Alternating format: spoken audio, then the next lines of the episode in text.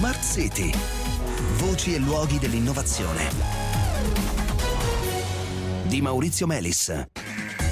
Quanto si vive bene in una nazione? Beh, a quanto pare ce lo può dire l'intelligenza artificiale. Buonasera, benvenuti a Smart City. Eh, la notizia è che dei ricercatori della Scuola Normale Superiore di Pisa, del CNR e dell'Università di Pisa hanno sfruttato i big data di una piattaforma supportata da Google per monitorare l'andamento della qualità della vita di una nazione, cioè il cosiddetto indice di pace e questo senza però costi e in tempo eh, reale. Diciamo che è uno uno di quei casi in cui l'intelligenza artificiale applicata ai big data permette per così dire, di saltare la ehm, descrizione puntuale di un fenomeno per arrivare a delle conclusioni, una specie di scorciatoia, come quando vedete un'auto che eh, sbanda e non è che avete bisogno di conoscere tutta la meccanica del veicolo per togliervi dalla sua eh, traiettoria. Allora, questa ricerca che è nata all'interno del progetto Horizon 2020 So Big Data è stata presentata nel corso eh, della International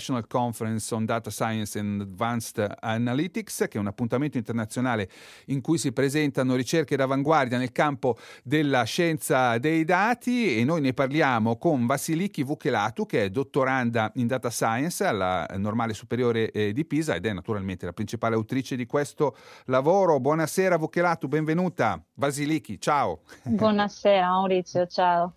Allora, che cos'è questo indice di pace e come si stima tradizionalmente? L'indice di pace è un indice eh, ufficiale che classifica la qualità della vita di una nazione in base a vari indicatori, come la presenza dei conflitti interni, le spese militari, eccetera.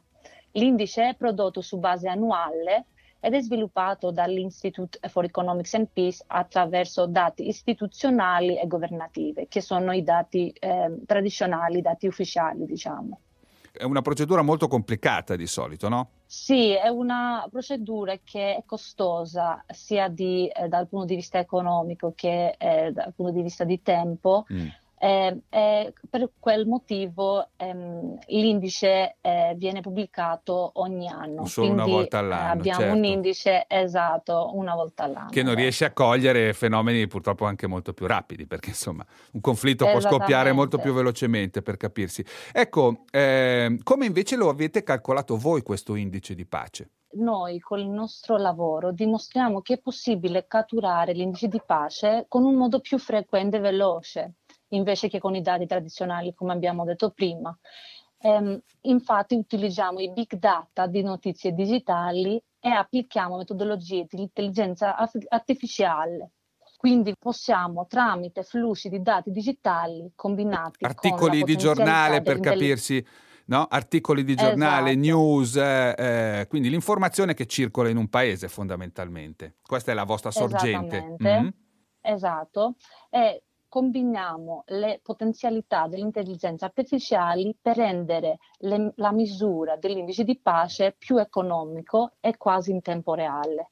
Ci sono altri esempi di indicatori utili che potrebbero saltare fuori, diciamo, eh, da questo tipo di analisi? Certo, certo, diciamo che tutti gli indici del benessere sociale potrebbero essere catturati dai big data e dalle notizie digitali che esistono in un paese o in tutto il mondo. Un esempio molto interessante sarebbe anche ehm, misurare la felicità ehm, tra eh, le notizie digitali, mm. tra i big data. Ad esempio, l'edonometro, se ha presente, ah, ehm, ah, ecco. c'è un indice che misura la felicità. La felicità sappiamo bene che viene influenzata dalle notizie digitali, quindi sarebbe molto certo. bello e molto interessante eh, poter catturare ehm, anche eh, la felicità dai big data. Tra l'altro no, spesso eh, da tanti anni no, si parla anche di trovare dei sostituti al prodotto interno lordo, adesso non so se questo sia addirittura diciamo, eh, candidabile in questo modo, ma è interessante anche solo che la si possa misurare la felicità, perché è un ottimo indicatore appunto su cui probabilmente esatto, basare sì, delle sì. scelte. No?